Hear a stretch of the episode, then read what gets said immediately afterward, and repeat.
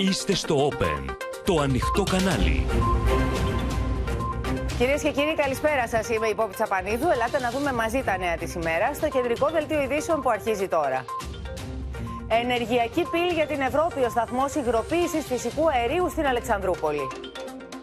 Κλειδώνουν τα έκτακτα μέτρα για τη μείωση στις τιμές του ρεύματος. Πειρά της αντιπολίτευσης. Οι αλλαγές στη δύναμη των κομμάτων και τη δημοτικότητα των αρχηγών. Νέοι ομαδικοί τάφοι με 180 σωρούς στην Ουκρανία. Νεκρός 15χρονος από πυραυλική επίθεση. Από δοκιμασίες και επέμβαση των ΜΑΤ όταν ανακοινώθηκε η απόφαση για τη δολοφονία του Ζακ Κωστόπουλου. Πρώτο βήμα για άρση της νομιμοποίησης των αμβλώσεων μετά από 50 χρόνια.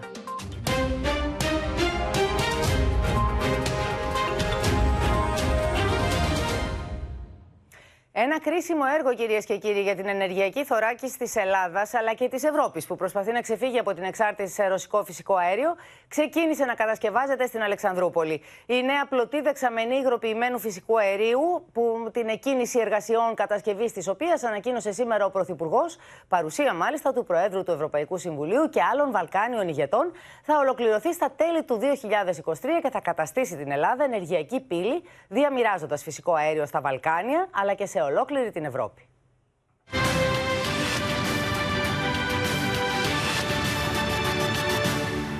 Και επίσημα η Αλεξανδρούπολη μπαίνει στο χάρτη της ενεργειακής τροφοδοσίας με το νέο τερματικό σταθμό LNG χωρητικότητας 154.000 κυβικών μέτρων.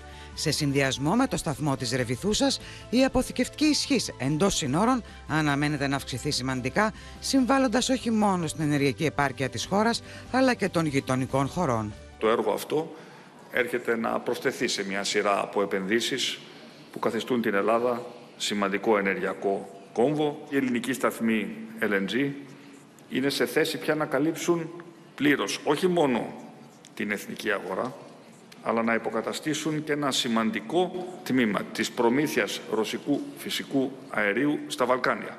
I am so proud that the United States has been able to partner with the Greek government, with the European Union, with our local partners here in Eastern Macedonia and Thrace, to bring this project to reality. Με το επίμαχο έργο, η Αλεξανδρούπολη αναμένεται να διαδραματίσει ιδιαίτερο γεωπολιτικό και διπλωματικό ρόλο στην περιοχή, συνδράμοντας παράλληλα στην απεξάρτηση από το ρωσικό φυσικό αέριο, απόφαση που ελήφθη μετά από την εισβολή στην Ουκρανία. Ο FSRU θα γυροβολήσει 17 χιλιόμετρα νοτιοδυτικά του λιμανιού της Αλεξανδρούπολης.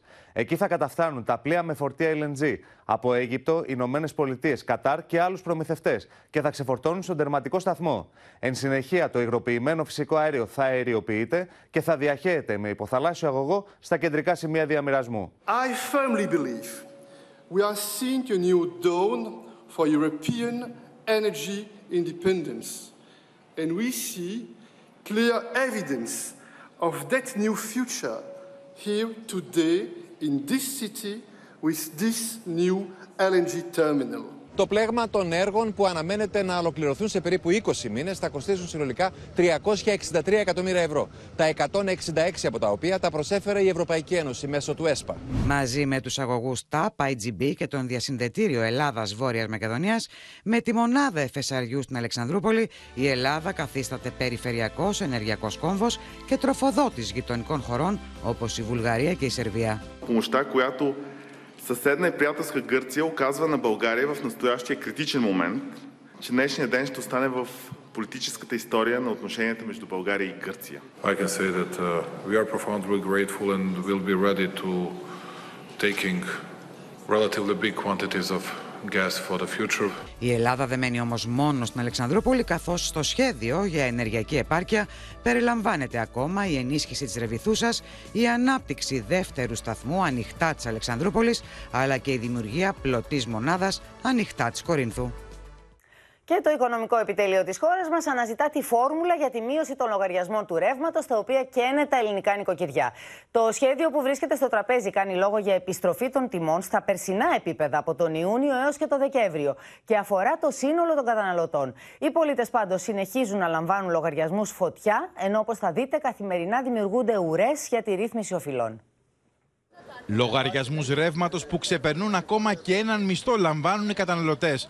Κρατούν στα χέρια τους τιμολόγια ρεύματος που δείχνουν τεράστια ποσά λόγω της ρήτρας αναπροσαρμογής. 1250 είναι μόνο η πώς το λέει.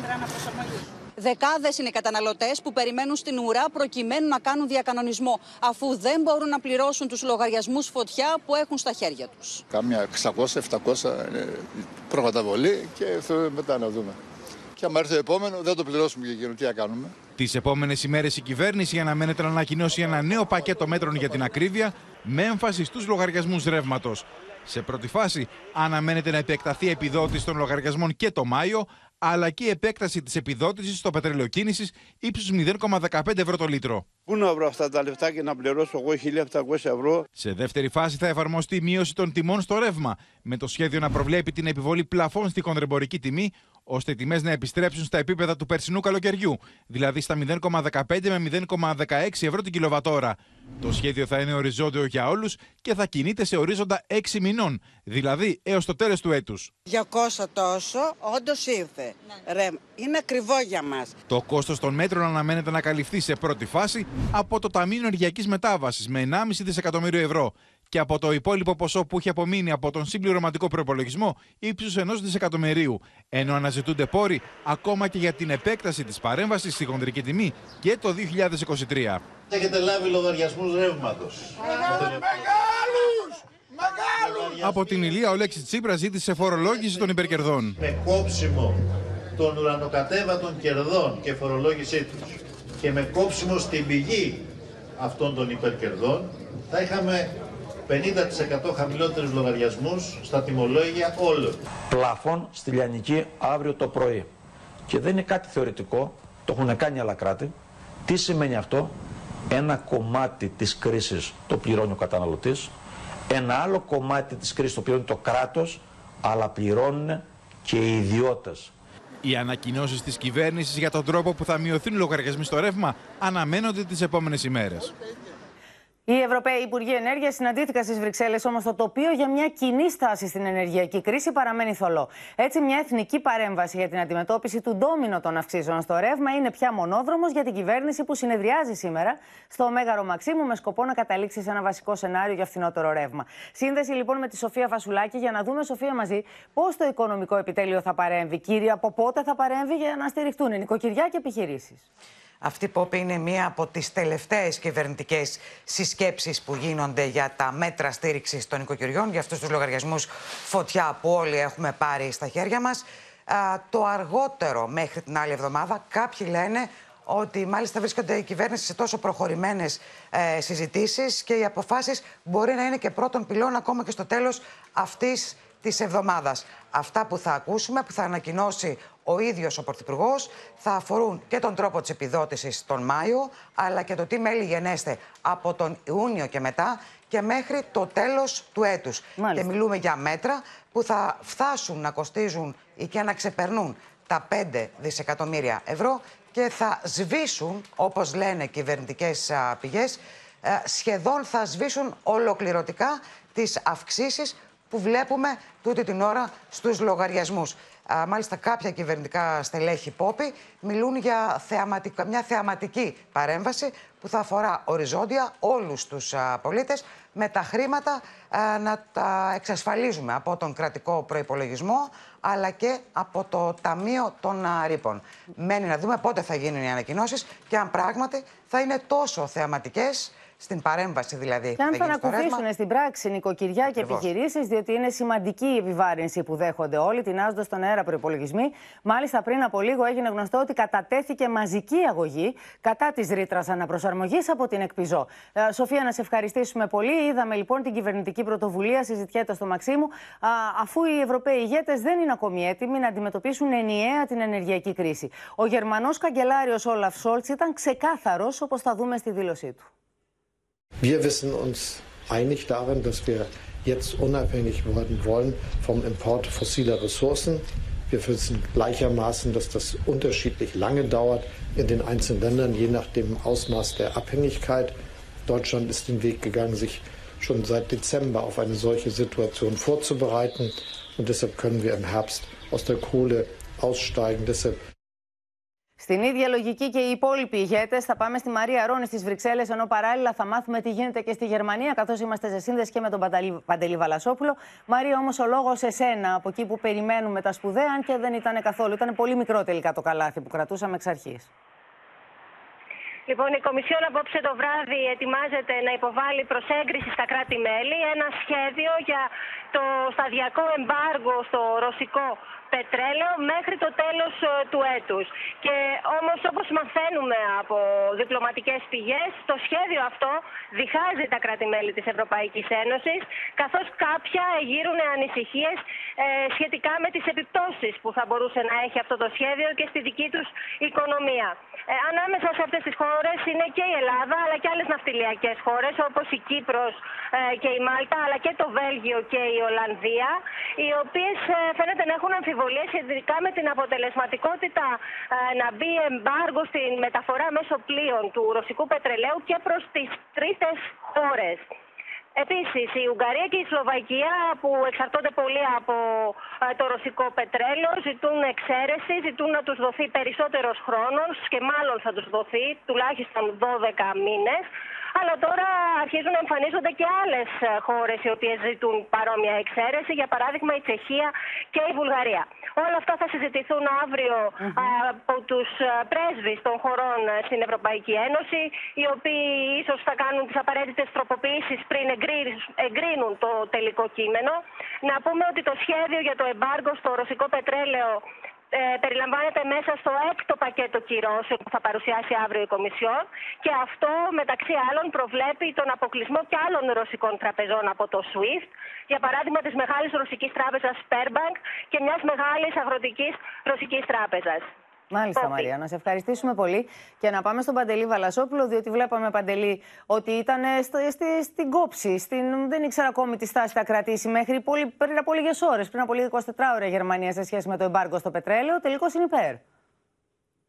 Ναι, καλησπέρα. Η Γερμανία λέει ναι τώρα στο εμπάργκο για το ρωσικό πετρέλαιο, το είπαμε και χθες, σήμερα το ανακοίνωσε και ο Υπουργός Οικονομίας και Ενέργειας και Αντικαγκελάριος ο κ. Χάμπεκ, λέγοντας ότι εντός των ημερών θα ξεκινήσει η φάση εμπάρκο στο ρωσικό πετρέλαιο, κάτι το οποίο λέει τώρα συμφωνούμε, είναι και ηθικοί οι λόγοι. Όμως, ο κύριος Χάμπεκ προειδοποίησε όλους τους πολίτες στην Ευρώπη, όχι μόνο τους πολίτες της Γερμανίας, λέγοντας πρέπει να γνωρίζουν όλοι οι πολίτες ότι αν ξεκινήσει το εμπάρκο στο ρωσικό πετρέλαιο θα αυξηθούν και οι τιμές των καυσίμων, θα αυξηθούν και οι τιμές στα πρατήρια βενζίνης.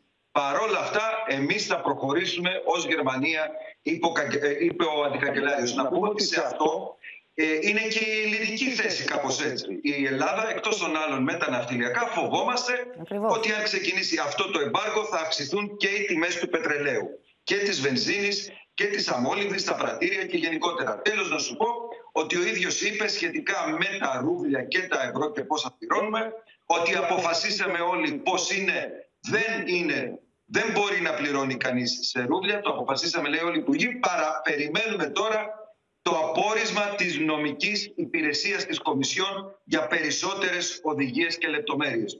Οι οδηγίες τις οποίες ζητούν όλες οι ευρωπαϊκές χώρες προκειμένου να δουν πώς θα πληρώσουν οι εταιρείες τους.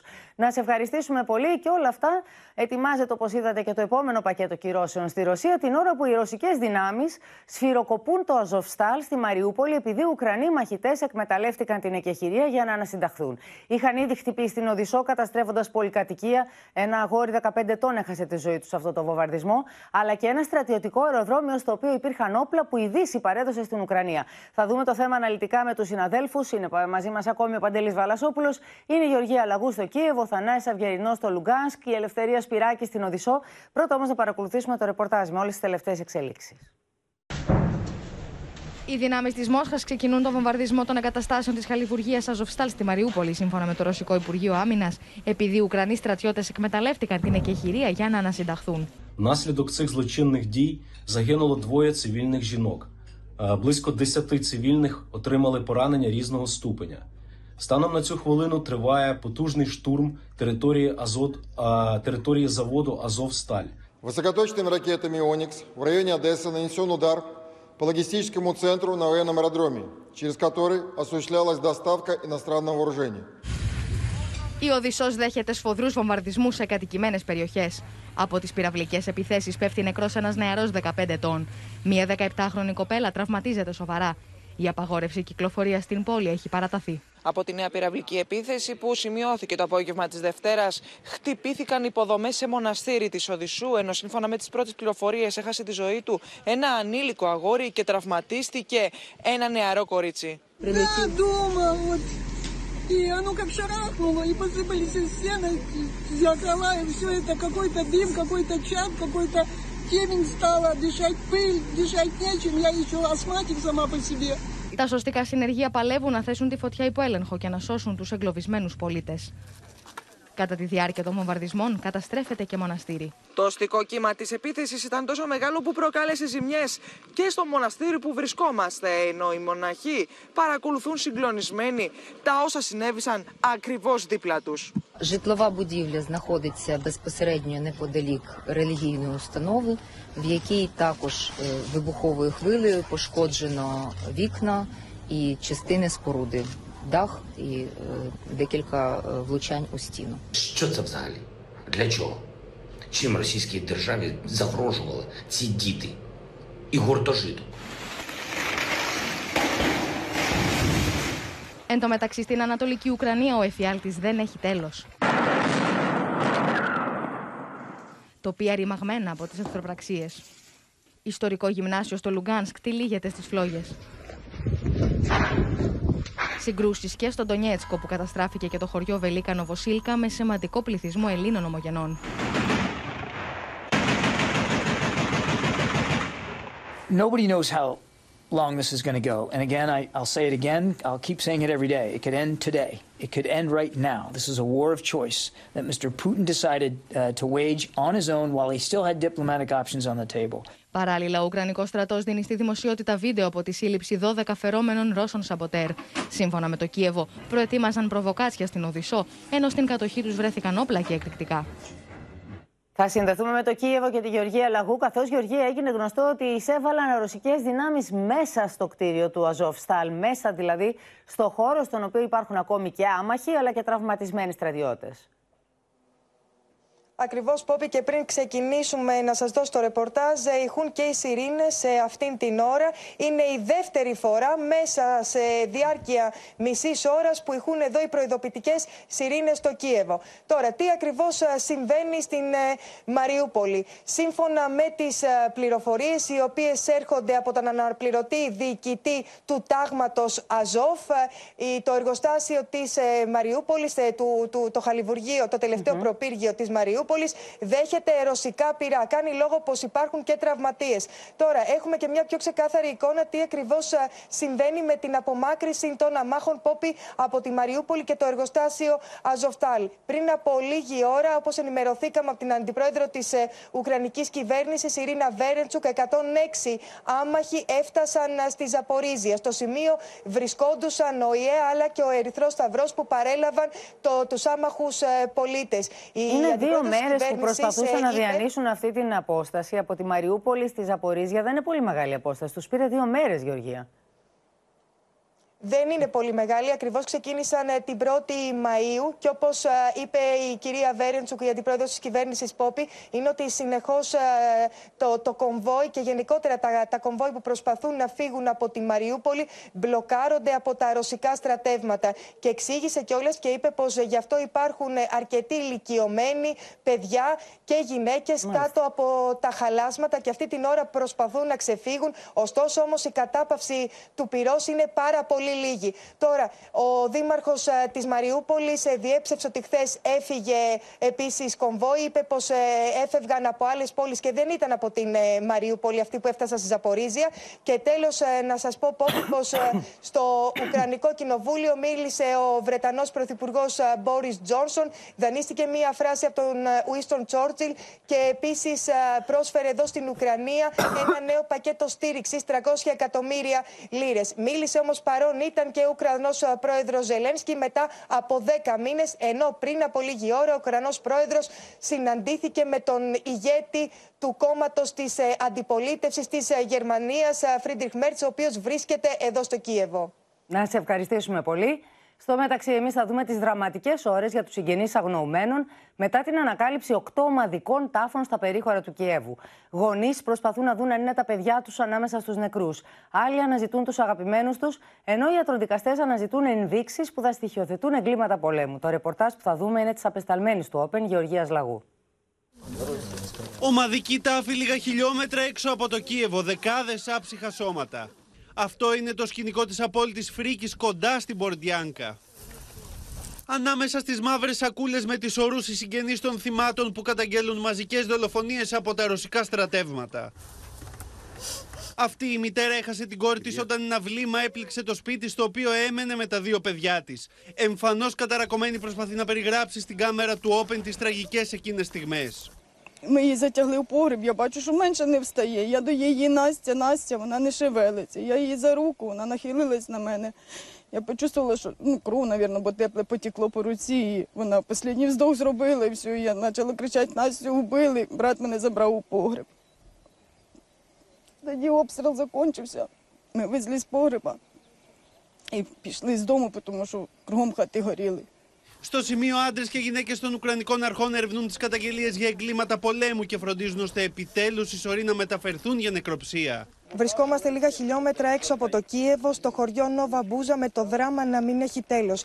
Άλλη μία σωρός εντοπίστηκε. Πρόκειται για μία ηλικιωμένη γυναίκα. Αυτήν την ώρα την μεταφέρουν στην ιατροδικαστική υπηρεσία. Звернення родичів про те, що похоронена, люди хочуть оформити правильно свідоцтво про смерть. І плюс до того, щоб зафіксувати злочини Російської Федерації проти мирних жителів. Συγγενείς αφήνουν λίγα λουλούδια εκεί όπου κοίτονται τα άψυχα σώματα των ανθρώπων τους. Εικόνες που αποτυπώνουν σε απόλυτο βαθμό τη φρίκη του πολέμου. Ένας μόλις μήνας πέρασε από την αποχώρηση των ρωσικών στρατευμάτων και ακόμα νεκροί παραμένουν άταφοι. Όπως αυτός εδώ, 45χρονος, με τη μητέρα του να καταγγέλει πως το δολοφόνησαν τα ρωσικά στρατεύματα. Начали стрелять, не знают куди, а стреляли. А тут це дитя, а русский солдат каже, куди ж ви стріляєте, це ж ребенок, каже. Вони стріляють ото солдата і їх. А тут якраз мій син із 6. Οι Ουκρανικές αρχές αναφέρουν ότι στην περιοχή του Κιέβου έχουν βρεθεί 1.202 πτώματα Ουκρανών πολιτών σε ομαδικούς τάφους που σκοτώθηκαν από τα πυρά Ρώσων στρατιωτών. Σπαρακτικές δηλώσεις. Πραγματικά εμείς ζούμε τις οικονομικές συνέπειες αυτού του πολέμου. Οι άνθρωποι εκεί όμως τον μετράνε τον πόλεμο σε απώλειες αγαπημένων ανθρώπων. Σύνδεση με την Οδησσό, την Ελευθερία Σπυράκη, καθώς έχουμε οχυρωμένη πόλη, μια πόλη που συνεχώς οχυρώνεται γιατί βάλετε τελευταία, σφυροκοπείτε τελευταία και φοβούνται ένα επόμενο μεγάλο χτύπημα, Ελευθερία. Γι' αυτό το λόγο, Πόπη, καλησπέρα από την Οδησσό. Έχουν ξεκινήσει ασκήσεις από αέρος και θαλάσσης οι ουκρανικές δυνάμεις, καθώς βλέπουν ότι κλιμακώνονται οι επιθέσεις και οι συγκεκριμένοι πυραυλικές επιθέσεις των ρωσικών στρατευμάτων στην Οδησσό. Σχετικά με την επίθεση που σημειώθηκε χθες το απόγευμα και έχασε τη ζωή του από αυτή την επίθεση στις στρατιωτικές εγκαταστάσεις, ένας 15χρονος, ενώ τραυματίστηκε και μία 17χρονη, τοποθετήθηκε ο δήμαρχος της πόλης, ο κ. Τρουχάνοφ, ο οποίος λέει ότι συγκεκριμένη επίθεση δεν πρόκειται να την συγχωρέσουν ποτέ, καθώς χύθηκε το αίμα ενός αθώου παιδιού. Ενώ τονίζει ότι οι ρωσικές δυνάμεις γνώριζαν ότι στις συγκεκριμένες εγκαταστάσεις ζούσαν άμαχοι. Πάντως, από τη μεριά του, το Ρωσικό Υπουργείο Άμυνας ανέφερε σήμερα ότι στόχος της επίθεσης ήταν αποθήκες όπου φυλάσσονταν όπλα που είχαν σταλεί από την Δύση στην Ουκρανία. Τώρα, σε ό,τι αφορά το Μικολάεβ και την Χερσόνα, μέσα σε ένα 24ωρο, σύμφωνα με τις Ουκρανικές αρχές, τα στρατεύματα της Ουκρανίας προχώρησαν σε 40 επιθέσεις, καταστρέφοντας αποθήκες με όπλα και καύσιμα των ρωσικών δυνάμεων, ενώ τέλος να σου πω, Πόπη, ότι και στο Χάρκοβο μένονται οι επιθέσεις. Σήμερα μάλιστα χτυπήθηκε το κέντρο της πόλης και έχασαν τη ζωή τους 9 άνθρωποι. Πόπη. Να σε ευχαριστήσουμε πολύ. Στο διπλωματικό παζλ, Φιλανδία και Σουηδία βρίσκονται στο κατόφλι του ΝΑΤΟ, με όλο και περισσότερες χώρες να στηρίζουν την ένταξή τους εκεί, ενώ παραμένει στο στόχαστρο και μάλιστα με οργισμένες αντιβράσεις ο Σεργέι Λαυρόφ για τις δηλώσεις του περί Εβραίου Χίτλερ. Στο μεταξύ, αίσθηση προκαλούν βρετανικά δημοσιεύματα για την υγεία του Βλαντίμιρ Πούτιν. Ο Μπόρις Τζόνσον καταχειροκροτείται μέσα στην Ουκρανική Βουλή. Στην άκρη, όρθιος και Ουκρανός πρόεδρος Βολοντίμιρ Ζελένσκι. I have one message for you today. Ukraine will win. Ukraine will be free.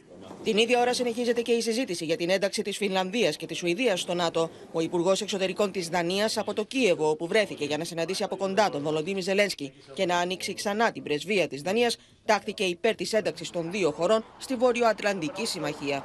I think it will be very important that we will continue the strong security cooperation, and if Finland and Sweden decide to be member, then of course it's something Denmark will support.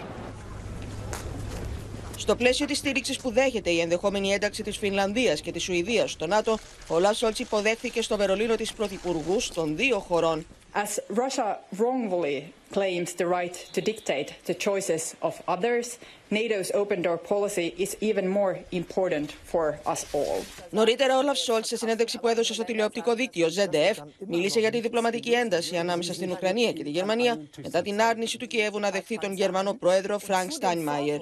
Ich finde, dass es doch immerhin ein ganz bemerkenswerter Vorgang ist, dass der Präsident der Bundesrepublik Deutschland, der mit einer Mehrheit wie glaube ich, niemand vor ihm in der Bundesversammlung wenige Wochen vorher für eine zweite Amtszeit nominiert worden ist, ausgeladen worden ist. Der Sache, das steht der Sache im Weg.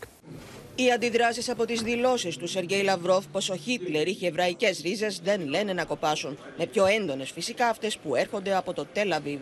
האמירה של שר החוץ סרגי לברוב היא שערורייה בלתי נסלחת. היטלר לא היה ממוצא יהודי, והיהודים לא הרגו את עצמם בשואה. אנחנו עושים כל מאמץ לשמור יחסים טובים עם רוסיה, אבל יש גבול, והגבול הזה הפעם נחצה. ממשלת רוסיה צריכה להתנצל בפנינו ובפני העם היהודי. Quindi il mio giudizio su questo è che quello che il ministro Lavrov ha detto è aberrante. Per quanto riguarda la parte poi riferita a Hitler e il fatto che Hitler era ebreo, quella è veramente oscena. I have only one word for this. Sickening. It is sickening. Mr. Lavrov's comments are just sickening and deserve to be condemned by all who oppose the dangers of antisemitism. Як взагалі можна було таке сказати напередодні річниці перемоги над нацизмом? Ці слова означають, що найвищий дипломат Росії перекладає на єврейський народ провину за злочини нацистів. Немає. Και όλα αυτά την ώρα που δημοσίευμα της εφημερίδας Daily Mail, επικαλούμενο τον λογαριασμό ρωσικού καναλιού στο Telegram, αναφέρει πως ο Βλαντίμιρ Πούτιν θα υποβληθεί σε επέμβαση για καρκίνο. Μάλιστα, σύμφωνα με το δημοσίευμα, ο Ρώσος Πρόεδρος θα πρέπει να υποβληθεί άμεσα σε επέμβαση για την αφαίρεση ιόγου στην κοιλιακή χώρα. Για ένα διάστημα άγνωστο εάν θα είναι μεγάλο ή μικρό, ο Ρώσος Πρόεδρος θα πρέπει να παραδώσει την εξουσία στο σκληροπυρηνικό αρχηγό της κατασκοπίας Νικολάη Πατρούσεφ, όπως αναφέρει η ίδια πηγή. Πάντως είχαμε και μία ακόμη τηλεφωνική επικοινωνία μεταξύ Μακρόν-Πούτιν. Θα μας πει περισσότερα για αυτήν ο Θανάσης Αυγερινός από το Λουγκάνσκ. Είναι η πρώτη φορά μετά την επανεκλογή του στη Γαλλική Προεδρία που επικοινωνεί με τον Ρώσο πρόεδρο, ο Γάλλος ομόλογός του, Θανάση.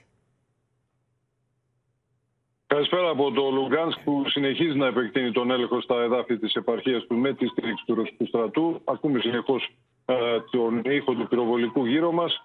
Όπως ανακοινώθηκε από το Κρεμλίνο, έγινε η 10η τηλεφωνική συνομιλία των δύο προέδρων μετά την έναρξη της ρωσικής πολεμικής επιχείρησης στην Ουκρανία. Είχε διάρκεια 2 ώρων, σημάδι της προσπάθειας και των δύο πλευρών να υπάρχει κάποια προσέγγιση θέσεων, πράγμα αμφίβολο τώρα.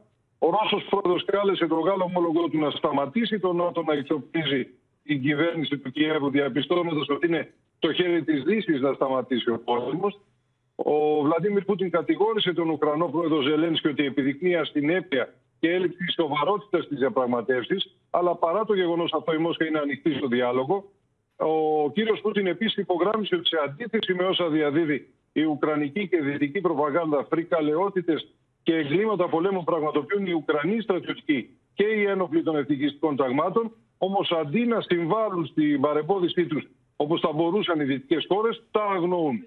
Ο κύριος Μακρόν με τη σειρά του επεσήμανε τους κινδύνους από την επαπειλούμενη παγκόσμια επισιτιστική κρίση. Ο Πούτιν του απάντησε ότι η κατάσταση επιδεινώθηκε πρωτίστως λόγω των κυρώσεων των δυτικών κρατών, που συνεχίζουν μια επικίνδυνη πολιτική παρεμποδίζοντας την ελεύθερη λειτουργία του εμπορίου και των διεθνών κοινωνιών.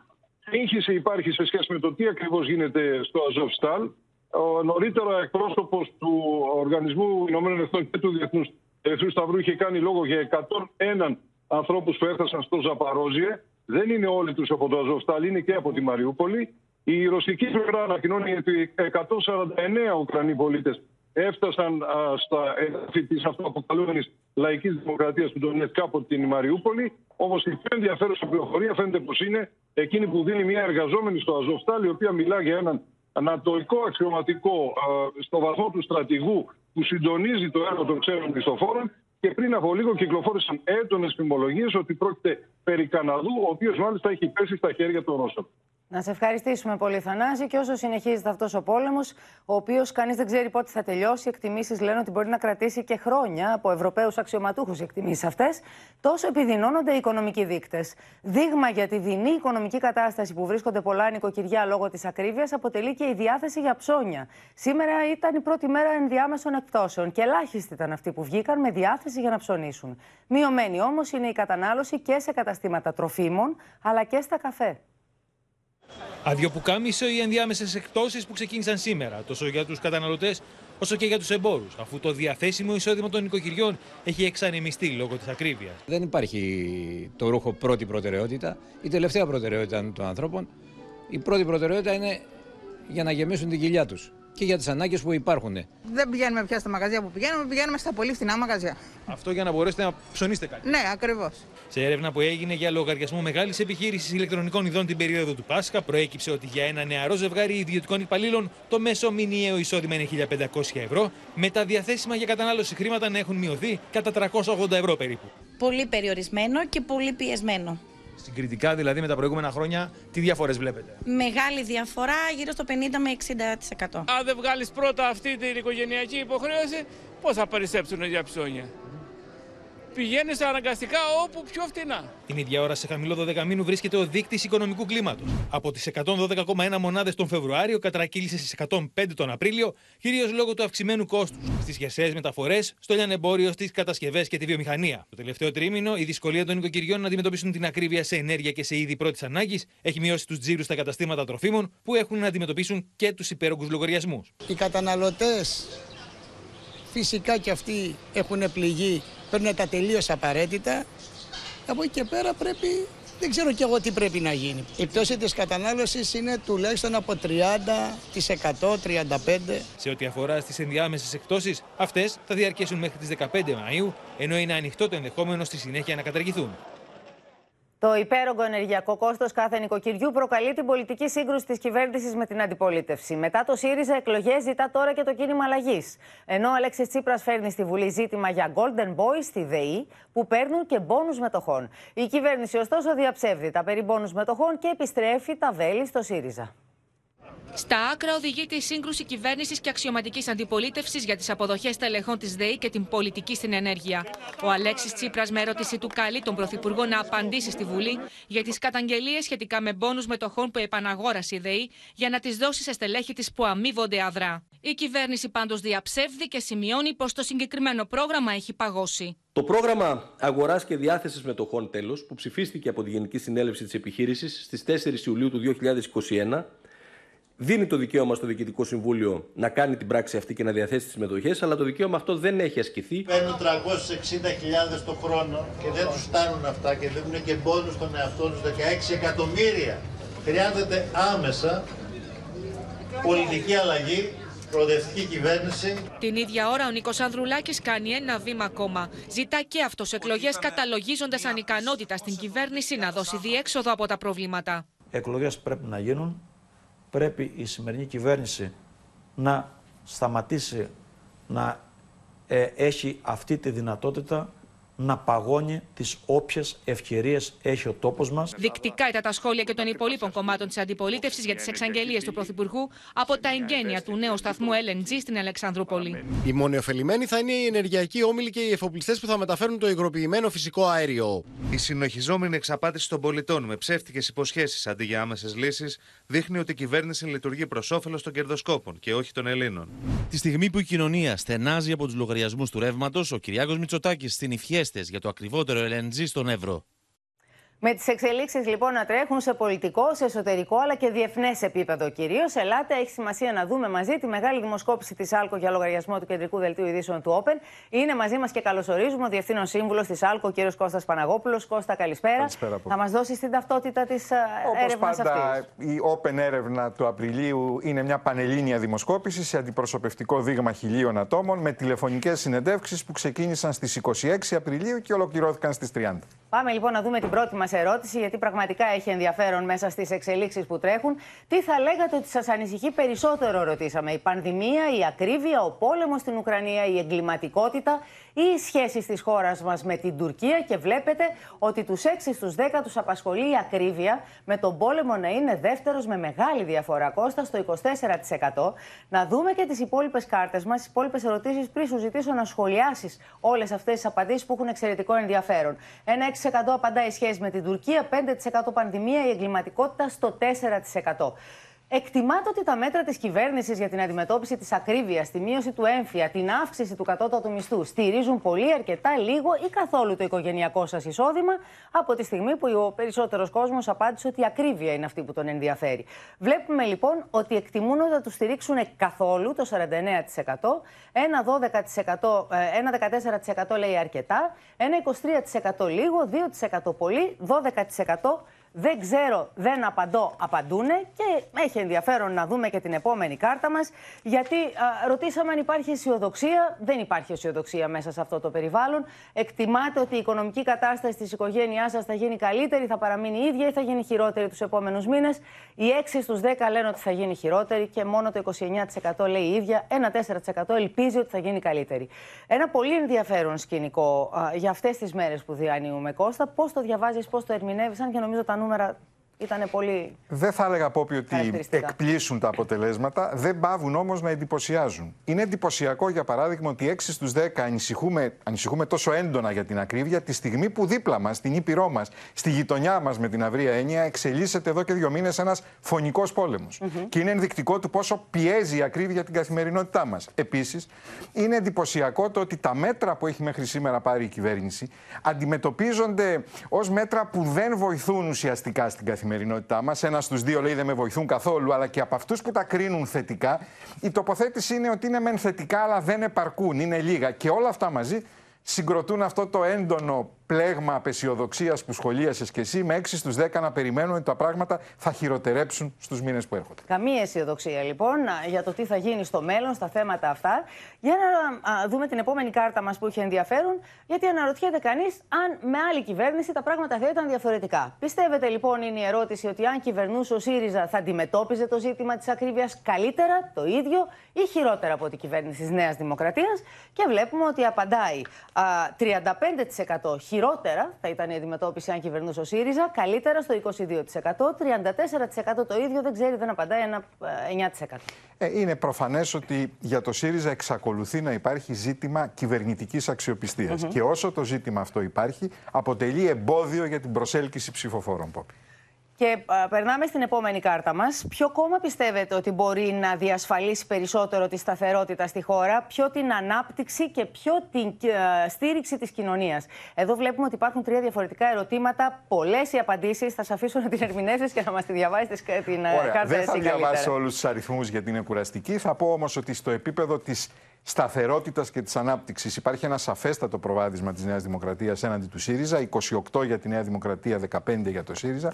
Αντιθέτως, στο ζήτημα του ποιο κόμμα μπορεί να στηρίξει περισσότερο την κοινωνία, η διαφορά είναι μικρή, 24 για τη Νέα Δημοκρατία, 21% για το ΣΥΡΙΖΑ. Αυτό όμως που επίσης ξεχωρίζει, Πόπη, είναι ότι και στα 3 ερωτήματα η απάντηση εκείνη που συγκέντρωσε το υψηλότερο ποσοστό είναι το κανένα κόμμα. Είναι το κανένα, είναι το 35, 32, 28. Στις 3 ερωτήσεις είναι κανένα κόμμα δεν μπορεί να διασφαλίσει περισσότερο τον κόσμο που κατοικεί σε αυτή τη χώρα. Ας δούμε λοιπόν πώς αλλάζει η ισορροπία ανάμεσα στη δημοτικότητα του Πρωθυπουργού και του Αλέξη Τσίπρα. Και εδώ βλέπουμε σημαντικές διαφορές, Κώστα. Πώς το ερμηνεύεις? Έχουμε λοιπόν το δίκτυο εμπιστοσύνης, τον οποίο τον παρακολουθούμε εδώ και 2 χρόνια.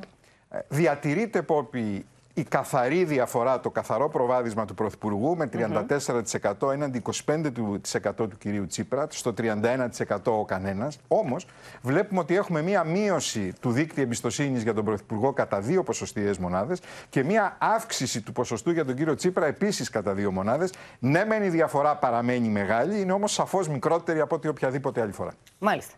Και στην πρόθεση ψήφου, την οποία θα δούμε αμέσως τώρα, και εδώ έχει πολύ μεγάλο ενδιαφέρον να δούμε τι πήρε η Νέα Δημοκρατία στο 30,6%, ο ΣΥΡΙΖΑ στο 22,5%, είναι το ΚΙΝΑΛ στο 13%, 6% το ΚΚΕ, Ελληνική Λύση στο 4,9%. Θα περάσουμε στη δεύτερη κάρτα για να συνεχίσουμε με τη Μέρα 25 στο 2,7%, Πλεύση Ελευθερία στο 1%, το κόμμα του κυρίου Κασιδιάρη στο 1,8%, 3,2% άλλο, και 14% οι αναποφάσιστοι. Με τις διαφορές από την προηγούμενη φορά που κάναμε τη δημοσκόπησή μας, με 1 μήνα πριν, δηλαδή, πώς να είναι? Έχουμε μισή μονάδα μείωση για το ποσοστό της Νέας Δημοκρατίας και 0,3 άνοδο για το ποσοστό του ΣΥΡΙΖΑ, με συνέπεια από όπου μεταξύ τους διαφορά να πέφτει από το 8,9 το Μάρτιο στο 8,1% τώρα. Είναι η μικρότερη, πρέπει να πω, διαφορά που έχουμε καταγράψει μετά τις εκλογές. Από τις εκλογές του 2019 μέχρι σήμερα. Μάλιστα. Στο 13% σταθερά τα ποσοστά του κινήματος αλλαγής και 6 μήνες πια μετά την αλλαγή ηγεσίας. Να το δούμε λίγο, γιατί αυτό το εξάμηνο λέγαμε ας του δώσουμε λίγο χρόνο να δούμε πώς θα πάει. Πώς αποτυπώνεται? Πολύ σωστά. Λοιπόν. Από ό,τι φαίνεται λοιπόν 6 μήνες μετά δεν πρόκειται. Αυτή η άνοδος είναι σχεδόν διπλάσιο το ποσοστό από αυτό που ήταν πριν την εκλογή του κ. Ανδρουλάκη. Είναι φανερό ότι δεν είναι περιστασιακή καταγραφή, αλλά σταθερή καταγραφή. Έχουμε επίσης άνοδο για τα ποσοστά και του Κομμουνιστικού Κόμματος και της Ελληνικής Λύσης. Μάλιστα εδώ η άνοδος είναι αρκετά σημαντική, αλλά και του Μέρα 25. Αρκετούς αναποφάσιστους. Με 2 λόγια, από όπου είναι φανερό ότι η ακρίβεια και κυρίως σε ό,τι αφορά το ηλεκτρικό ρεύμα πλήττει όχι μόνο την εικόνα, αλλά και την εκλογική επιρροή της κυβέρνησης. Άρα λοιπόν τα όσα θα γίνουν ή δεν θα γίνουν τις επόμενες εβδομάδες στο ζήτημα αυτό θα προσδιορίσουν και την εξέλιξη των τάσεων που βλέπουμε τους τελευταίους μήνες. Θα είναι καθοριστικά, γιατί βλέπουμε ότι τα ποσοστά που χάνονται μετακινούνται στα άκρα. Ναι. Να σε ευχαριστήσουμε πολύ, Κώστα, που ήσουν μαζί μας. Θα τα ξαναπούμε πάλι σε 1 μήνα. Στο μεταξύ, να αλλάξουμε θέμα και πάμε σε ένα θέμα που έχει συγκλονίσει την κοινή γνώμη. 10 χρόνια κάθειρξη και φυλακή στο Μεσίτη, αλλά κατοίκον περιορισμό στον Κοσματοπόλη, αποφάσισε το δικαστήριο για το θάνατο του Ζακ Κωστόπουλου. Αθώοι κρίθηκαν οι 4 αστυνομικοί που συμμετείχαν στη σύλληψη του 33χρονου ακτιβιστή που χάθηκε τόσο άδικα. Απόφαση η οποία εξόργησε τους παριστάμενους, ανάμεσά τους και η Μάγδα Φίσα, με αποτέλεσμα να επικρατήσει γενικευμένη ένταση.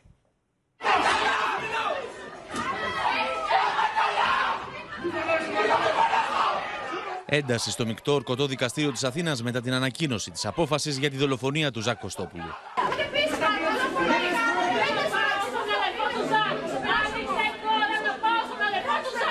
Το δικαστήριο επέβαλε 10ετή κάθειρξη, την ανώτερη δυνατή ποινή για το κακούργημα της πρόκλησης θανατηφόρας σωματικής βλάβης στον Κοσμηματοπόλη της Οδρογλάστονος και στον Μεσίτη της Ομόνοιας, δίχως να τους αναγνωρίσει ελαφρυντικό, ενώ αποφάσισε η έφεση των 2 καταδικαστέντων να μην έχει αναστέλουσα δύναμη. Οι 4 αστυνομικοί αθώθηκαν. Εδώ υπάρχει μια δικαιοσύνη που, εάν κάποιος κλωτσίσει ή μαχαιρώσει ένα γατάκι, πάει αυτόφορο μέσα αμέσως. Εάν είναι ομοφυλόφιλος, Ρωμά, μαύρος, κίτρινος, δεν γίνεται τίποτα. Το νεύμα που δόθηκε όσον αφορά την αστυνομία είναι ένα νεύμα υπέρ της αστυνομικής βίας και υπέρ της αστυνομικής ατιμωρησίας. Το λόγο έχει ο εισαγγελέας του Ερείου Πάγου. Η Μάγδα Φίσα, που ήταν παρούσα στη διαδικασία ως ένδειξη αλληλεγγύης στην οικογένεια του Ζακ, ήρθε σε λεκτική αντιπαράθεση με συνδικαλιστή της αστυνομίας και με άνδρες των ΜΑΤ κατά την έξοδό της από την αίθουσα του δικαστηρίου.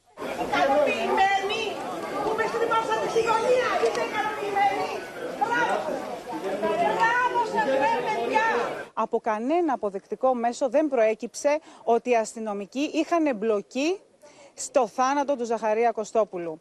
Οι αστυνομικοί έδρασαν με τα υπιότερα μέσα και αυτό έγινε αντιληπτό από το σεβαστό δικαστήριο.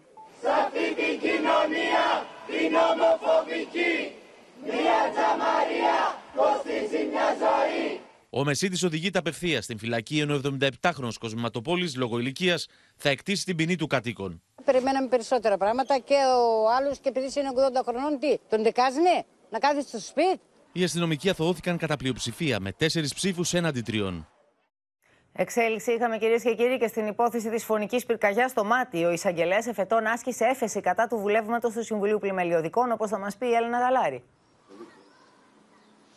Ναι, Πόπη, για δικονομικούς λόγους, συγκεκριμένο ο εισαγγελέας εφετών είδε απόλυτη ακυρότητα στο διατακτικό του βουλεύματος, με το οποίο είχε διαταχθεί περαιτέρω προανάκριση για 5 πρώην υψηλόβαθμα στελέχη της πυροσβεστικής υπηρεσίας για το κακούρκημα της θανατηφόρας έκθεσης. Θυμίζουμε ότι σε βάρος τους είχε ασκηθεί δίωξη για πλημέλημα. Σύμφωνα λοιπόν με τον εισαγγελικό λειτουργόν, βάσει του νόμου, για να γίνει η αναβάθμιση της κατηγορίας θα έπρεπε να είχε ασκηθεί κακουργηματική δίωξη από τον αρμόδιο εισαγγελέα. Επιπλέον, ο εισαγγελέας κρίνει πως τα μέλη του Δικαστικού Συμβουλίου διέπραξαν υπέρβαση καθήκοντος, καθώς αν και στο βούλευμά τους αναφέρουν ότι οι ενδείξεις ενοχής σε βάρος 13 κατηγορουμένων είναι επαρκείς, δεν αναφέρουν ρητά, δεν κάνουν σαφές εάν παραπέμπονται σε δίκη. Τέλος, να σας πω ότι ο εισαγγελέας διαφωνεί με την κρίση του Δικαστικού Συμβουλίου για την απαλλαγή 10 κατηγορουμένων, αστυνομικών και αντιδημάρχων, καθώς θεωρεί ότι πρέπει να παραπεμφθούν 6 από αυτούς. Στον τελικό λόγο θα έχει το Συμβούλιο Επιθετών που θα αποφασίσει για το αν θα κάνει δεκτή την έφεση ή όχι. Να σε ευχαριστήσουμε, Έλενα.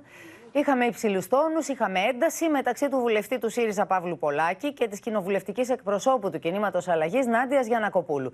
Οι τόνοι ανέβηκαν και ο κύριος Πολάκης επιτέθηκε κατά της συναδέλφου του επειδή ψήφισε υπέρ της άρσης ασυλίας του.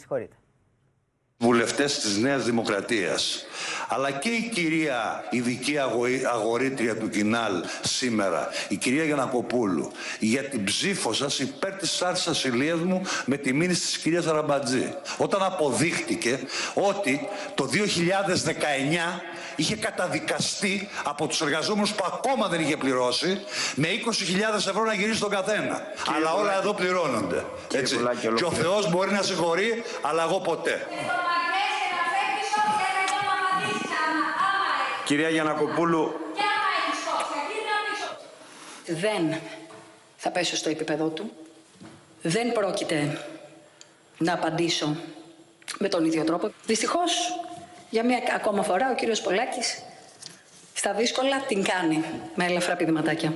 Κανείς από τους βουλευτές δεν είναι υπεράνω του νόμου.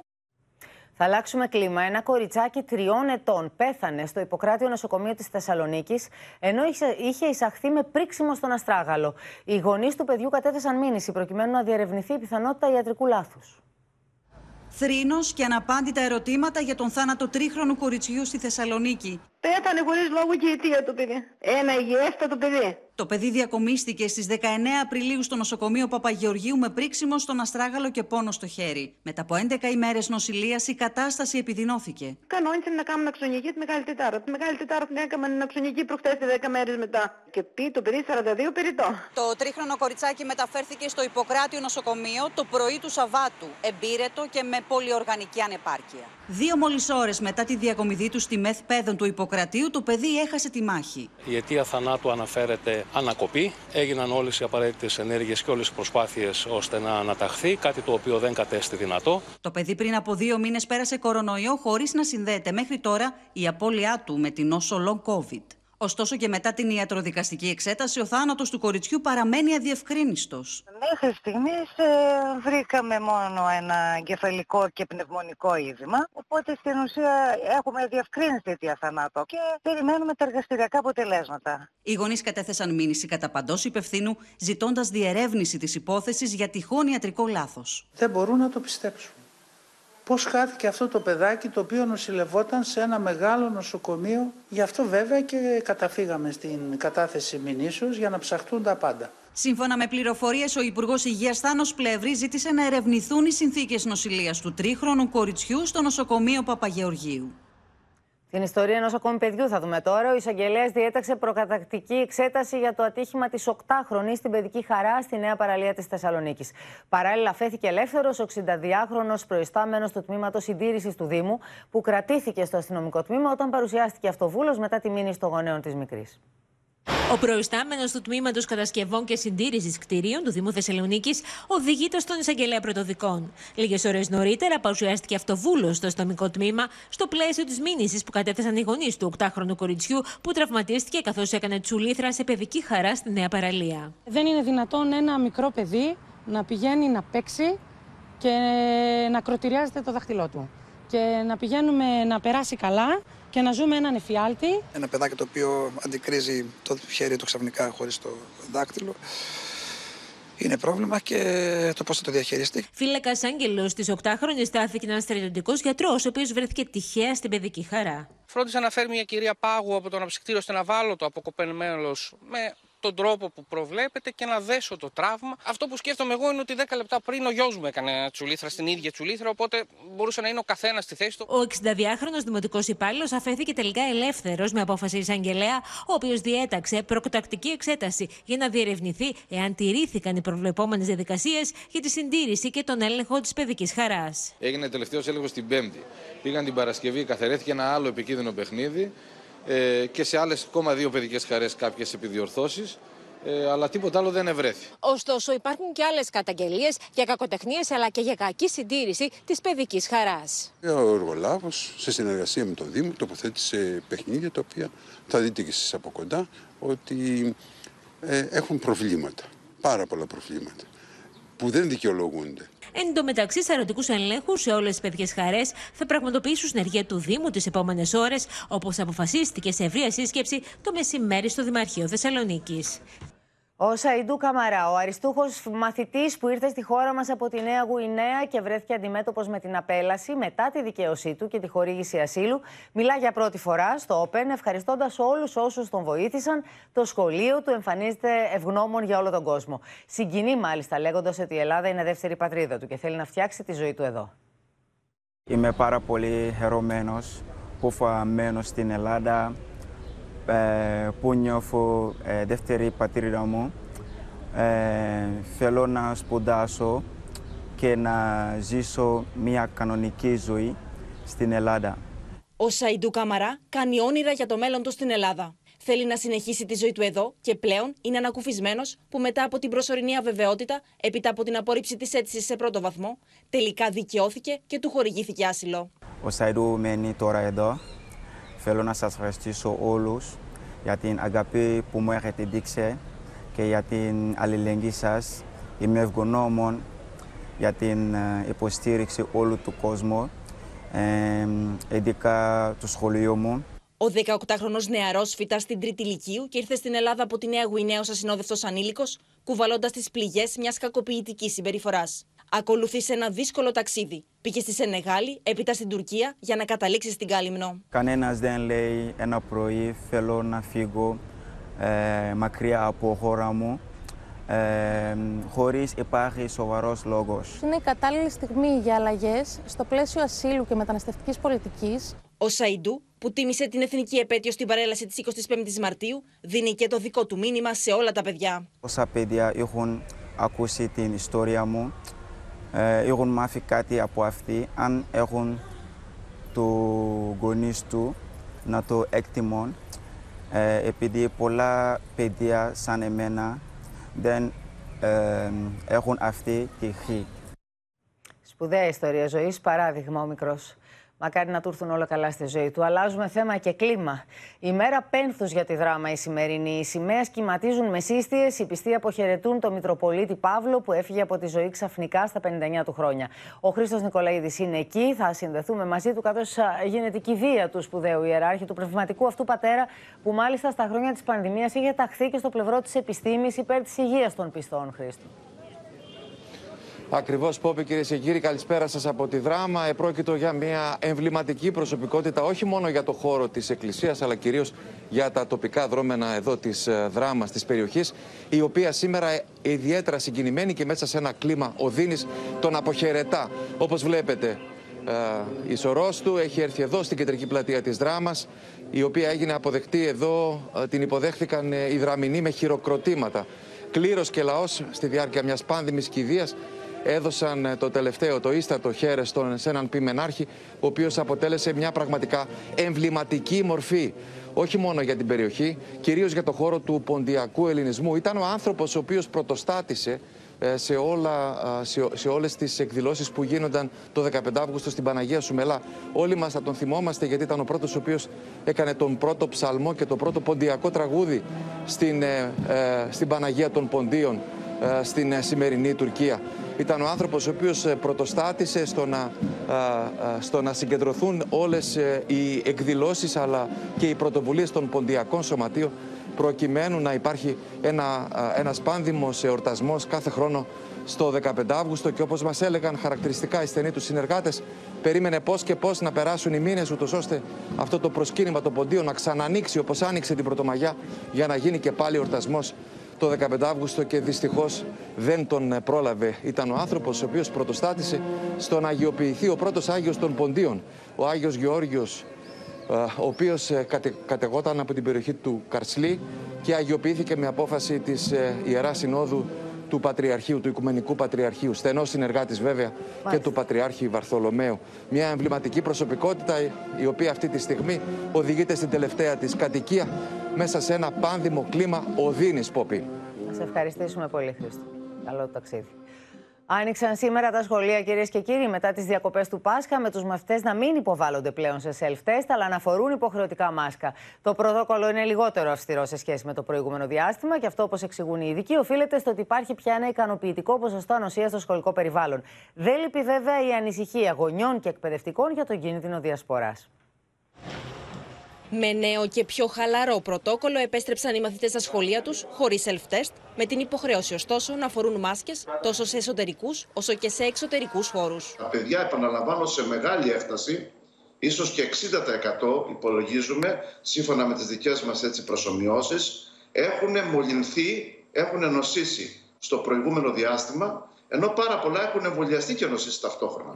Επομένως, έχω μια υβριδική ανοσοπροστασία σε μεγάλη έκσταση στα σχολεία, και νομίζω ότι είμαστε σχετικά ασφαλείς. Μειωμένοι πλέον είναι οι έλεγχοι για τους μη εμβολιασμένους εκπαιδευτικούς, που υποβάλλονται σε ένα rapid test την εβδομάδα με δική τους δαπάνη, έως 48 ώρες πριν την προσέλευσή τους στο σχολείο την Τρίτη. Δεν μπορούμε να μην καταγράψουμε την επιφύλαξή μας και την ανησυχία μας. Χωρίς self-test κάποιοι θα έρθουν στο σχολείο φέροντας υλικό φορτίο.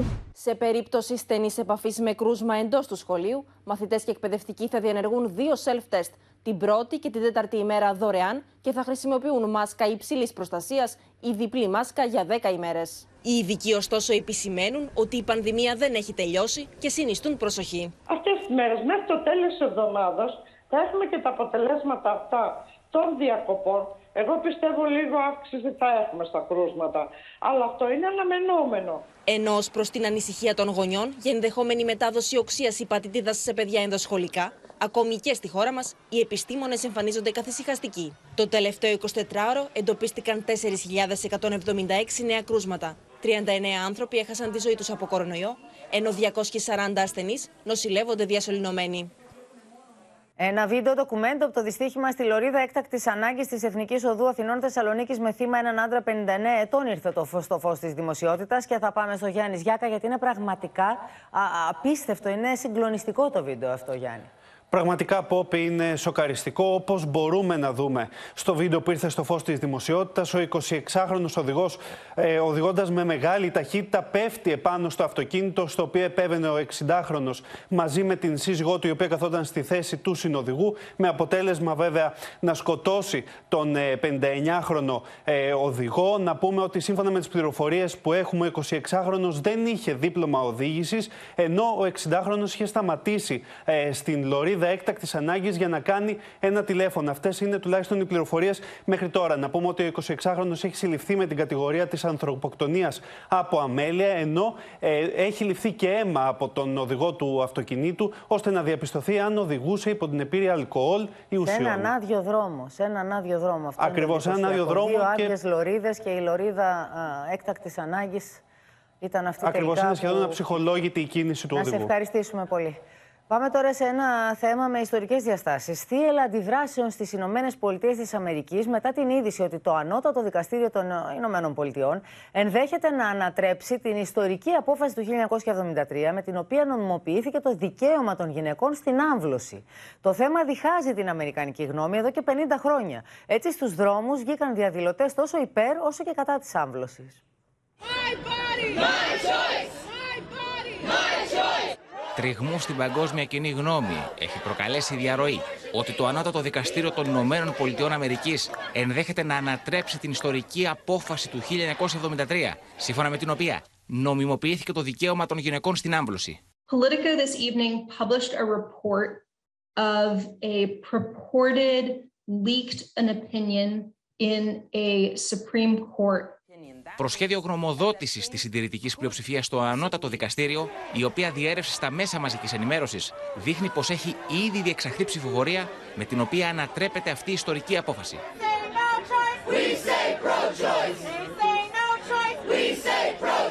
Η άμβλωση είναι ένα από τα ζητήματα τα οποία διχάζουν την κοινή γνώμη στις Ηνωμένες Πολιτείες Αμερικής εδώ και 50 χρόνια.